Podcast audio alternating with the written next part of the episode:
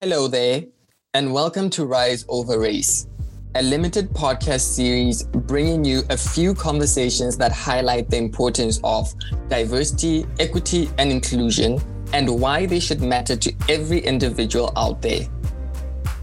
My name is Lefika Baloyi, and I invite you to listen in on what will hopefully be an engaging conversation about diversity and inclusion in the workplace. My guest is Sumaira Chaudry, who is a colleague, a mentor, and someone who truly inspires me. I remember my very first conversation with her, and I must say, it truly felt like we were two people who had been friends for decades.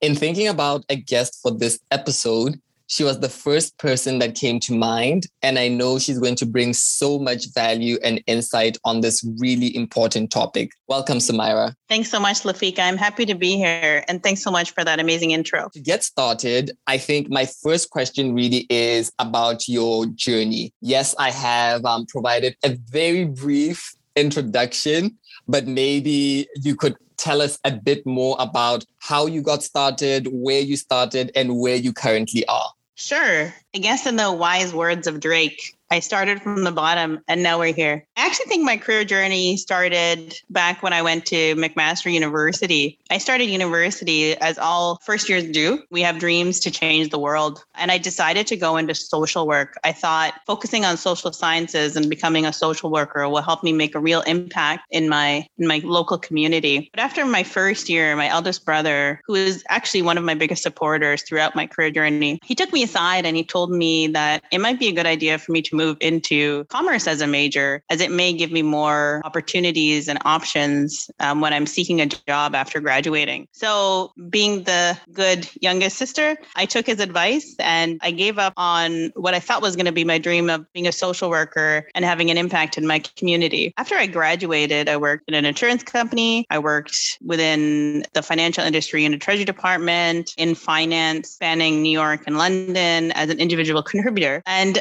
you know, I probably forgot that dream I had of making an impact in my community and on other people. But once I moved into technology and operations and became a people manager, I quickly learned that I had influence over my team and my words and actions truly mattered. So I got the feeling and sense that I could help people as a people manager in similar ways as I wanted to help them as a social worker, as I can help people achieve their potential and believe in the art of the possible when it comes to their career, planning, goals, and progression within our company. Since realizing this, I have become a mentor and sponsor for many people across the organization and across the industry in hopes of helping people identify, frame, and achieve their dreams. People think that I'm a resource for them and they get a lot out of me, but what they don't realize is how much fulfillment um, I get out of my interactions with them. The first thing I'm going to say is a thank you to your brother for actually having that conversation with you. If didn't have that conversation, I'm not too sure that our paths would have crossed. And I'm really, really, really happy that they did. Because if there's one thing I will mention about you is you've been a really inspirational person to me from the get-go. When I first started at RBC, you sort of just took me under your wing. You're one of the first people actually who contacted me to say, oh, let's have a coffee chat. And within that coffee chat, you're like, oh, we're friends now and that loving, caring part of you that you wanted to bring about in your social work dream, I can definitely say I see it. You lead the business transformation team at RBC. And so I just want to let you know that I'm definitely happy that um, you are a part of this industry and a part of my life, my professional life, particularly. Um, and so thank you to your brother, but more importantly, thank you to you as well for what you've provided so far in terms of mentorship and in terms of leadership? Honestly, I feel humbled and really appreciate that feedback. I'm not sure if on a podcast you can tell if someone's smiling, but I have a big smile on my face and it really fills my heart to hear to hear you say those words. So thank you so much.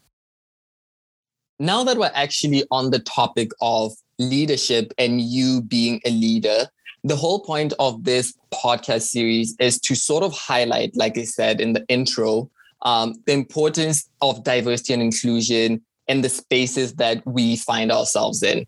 And so, my next question to you is what does diversity and inclusion mean to you? And how has it impacted the way you lead teams? So, when you first become a people leader, a lot of people read various resources.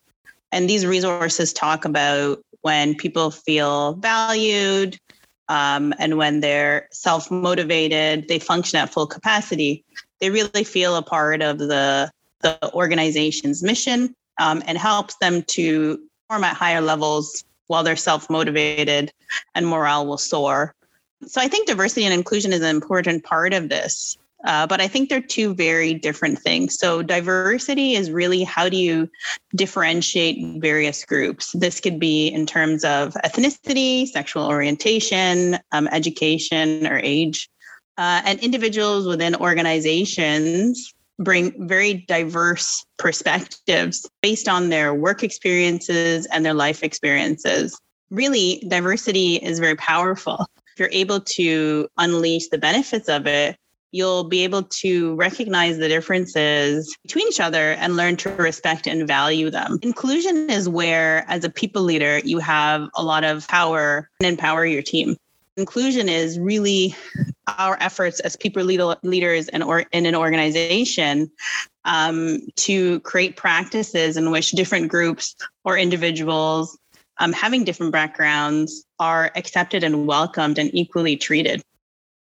Inclusion is really like what is like people having a sense of belonging within your team.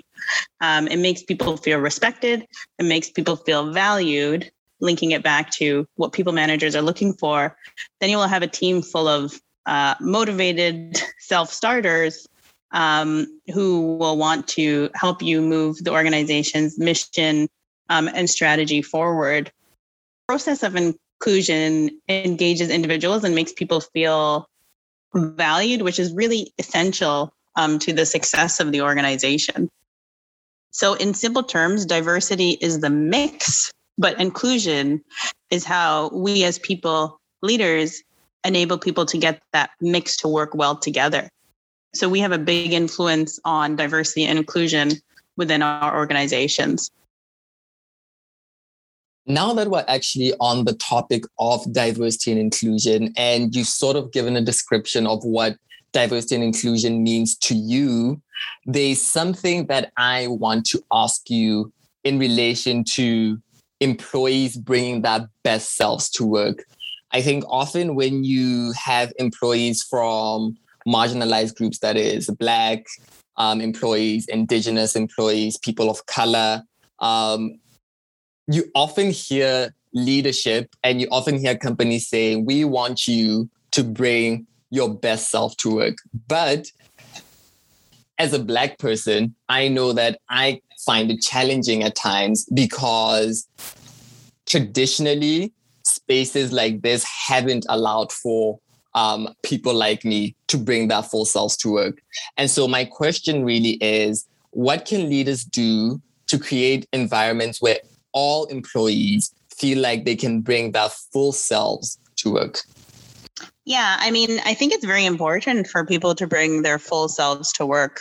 Um, that's really what's going to help propel an organization to be successful and move towards their strategic mission and goals. As leaders, we have a big influence in this realm. It's actually interesting. It's it's more psychological, a more psychological question, I think, because as leaders, we'd have to really challenge ourselves and identify our unconscious biases. So, you know, what is an unconscious bias? Uh, it's a st- it's a stereotype about certain groups of people or individuals um, from outside of our own conscious awareness. And it's very hard to become aware of something that is unconscious. There are probably a few things you can do. Step one is always acknowledgement. So acknowledge that there is a potential for biases. You know, our brain has a tendency towards biases. And the first step in that is to recognize it. Because our brain creates these biases, we shouldn't necessarily feel guilty about them. We are going to be as leaders, enablers of diversity within our organization, it's very important for us to regularly check in with ourselves to see if there are biases that are influencing our decision. Because they're unconscious, there is a level of self awareness or a level of introspection you may have to take because you'll have to change what is unconscious and bring that within your consciousness. In addition to acknowledging the potential biases, I think we should really be wary of first impressions. The first time you meet somebody, within a few minutes, your brain does this thing where it decides, you know, do you like this person? Do you not? I think it's usually based on being drawn to somebody who has similarities to you, whether it's how they dress, their facial expressions, how they speak. And, you know, we should really be aware of this immediate draw to somebody or being put off from somebody immediately and take a step back and try to move away from just the similarities and decide on more than just that first impression if you like or don't like somebody. Third thing we can do is learn a bit more about stereotypes. The more awareness we have about different stereotypes, more likely we are to be able to identify those stereotypes. An example of this is women are very good communicators. Not all women are very good communicators. Some of them may not be. Don't have the assumption or their stereotype that, oh, because this is a woman, she must be a really good communicator. Really look closely at your expectations from people and try to understand if those are colored with stereotypes. I have two more uh, things that we could probably do as leaders is broaden your focus. So a lot of times the human brain has the ability to weed out distractions and you can get focused and pay attention to particular things, whether it's one idea or one way of looking at things, certain way of doing your work, certain way of looking at data. And if you find yourself being laser focused, see if you can take a step back and broaden your focus. That could help you think outside of the box and may be able to help you identify talent to join your team that you might not have initially thought would be able to be successful within your team. And lastly, expose yourself to alien experiences, right? Being in an unfamiliar surrounding and exposing yourself to different or um, sometimes uncomfortable experiences is really a personal uh, way of growing but it also will help you in your professional life where it will decrease the unconscious biases or any cultural assumptions you have towards people. In the end, right, a preference for diversity is not always a natural taste, it's something to be acquired. So you will have to seek out identifying your unconscious biases in order to acquire this taste towards diversity. It's pretty cool that you say that. Um, preference for diversity is not always a natural taste. It has to be acquired. Look at you preaching, and it's not even a Sunday. um, I really, really like that. Um, it sort of lets people know that diversity and inclusion, I mean, these are concepts that are easy to talk about, but it can be challenging as a leader to sort of try and figure out how you are going to make your team a whole lot more diverse and how you are going to everyone feel included in your organization. And so some of the tips that you have given, I think will be really helpful to leaders out there, whether they are in finance or they are in um, engineering spaces or mining spaces. Really, I think the advice you've given so far crosses all those borders. Whatever leader you are and whichever industry you're in, these are some tools and some advice um, that you can use to sort of build those diverse and inclusive environments. I hope it's coming across is that it's you have to take a more active leadership stance.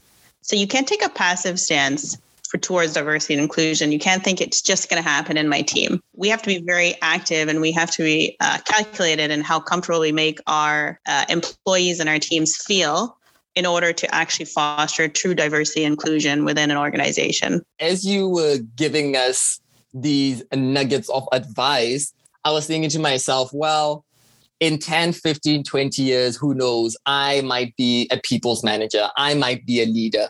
And so I guess I'm getting an early start on what I can do to make um, the teams that I will probably and hopefully lead um, to be more diverse and to be more inclusive. And so this actually ties into my next question, which is how can students like myself prepare ourselves for the leadership roles of tomorrow? I am going to give some advice. I, I stray away from giving direct advice usually because uh, I do understand that my advice is probably tainted with my own unconscious bias and it's always going to lean towards whatever experience I've had. So I'm going to give this advice, but I also want everybody to kind of pick and choose what works for them. I will share six things with you. They worked. They're, they're, they've worked so far for me. Uh, they are some aspects of these six items that I'm still working on, uh, but I hope you find them helpful. So the first one is uh, humility, to show humility. Be modest about your capabilities and don't be afraid to admit when you've made a mistake, right? Everybody is human, everybody uh, is successful at times, and everybody will probably fail at certain times in your career. And you learn more from the failures than you do from the successes. Uh, so don't be afraid to admit that you failed. Um, the second one is uh, to start to become aware of your own biases uh, and to build to figure out how to build an environment where, where people can um, get that same self-awareness on their biases the third is to provide a visible commitment uh, towards diversity and inclusion be your authentic self but you know don't be afraid to challenge the status quo and don't be afraid to hold others accountable uh, and make diversity and inclusion a personal priority for you.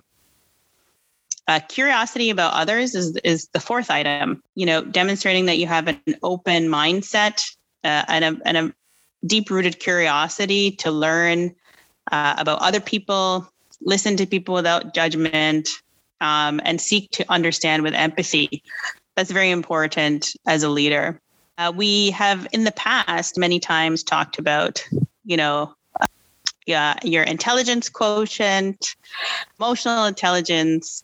Um, but as leaders, we need to be culturally intelligent as well. Uh, it's very important to be attentive to other people's cultures and adapt as required, um, especially because uh, people's cultures and religion are such a big part of who they are um, and frame their identity. Uh, and finally, learn to be an effective collaborator. Um, effective collaborators empower others. Uh, they pay, pay attention to diversity of thinking, and they really create a psychologically safe environment for teams to be cohesive. Again, these are just some things that uh, I think helped me prepare myself to be the leader of today um, hopefully they're little tidbits that can help you as you prepare to be the leader of tomorrow. Thank you so much for that. I think, firstly, I really appreciate you saying that you do believe that I could be um, a people's manager in the future. I could be a leader. That is something I'm actually aiming towards. I think being a part of the business transformation team as an intern the past couple of months has really showed me that there is a lot of potential within me and the sky truly is not the limit. Um, I came into this internship thinking, well, I'm going to try and do my best and we'll see what happens with that. But within the few weeks that I've been with the business transformation team, I'm sort of like, why am I closing myself off from opportunities like being a leader um, within uh, within the banking industry, within the financial industry, or whatever industry I'm going to be a part of? Um, and so, thank you for those kind words, and thank you for those tidbits that you have sort of given us. Um, and I hope students listening out there and young professionals who are starting out in their careers will really listen to all the advice that you've given and um, implement them in their careers and their journeys. And um, I'm really, really grateful that um, you shared that with us. In the future. So thanks so much to you, Lefika, and everybody else who was behind um, creating the concept of this podcast and editing and putting this podcast together. I really appreciate uh, all your efforts on this project. It's amazing. We are at the end of my conversation with Sumaira about diversity and inclusion in the workplace. I am hoping you, the listener out there, enjoyed listening to this conversation as much as I did being a part of it. Special thanks to everyone who worked on this podcast series. This includes the host in the other episodes and the folks who worked behind the scenes to get this podcast series ready. Shout out to my good friend Afua for all the advice you gave as I was prepping for my conversation with Sumaira and for also assisting me with editing this episode. Thank you and take care.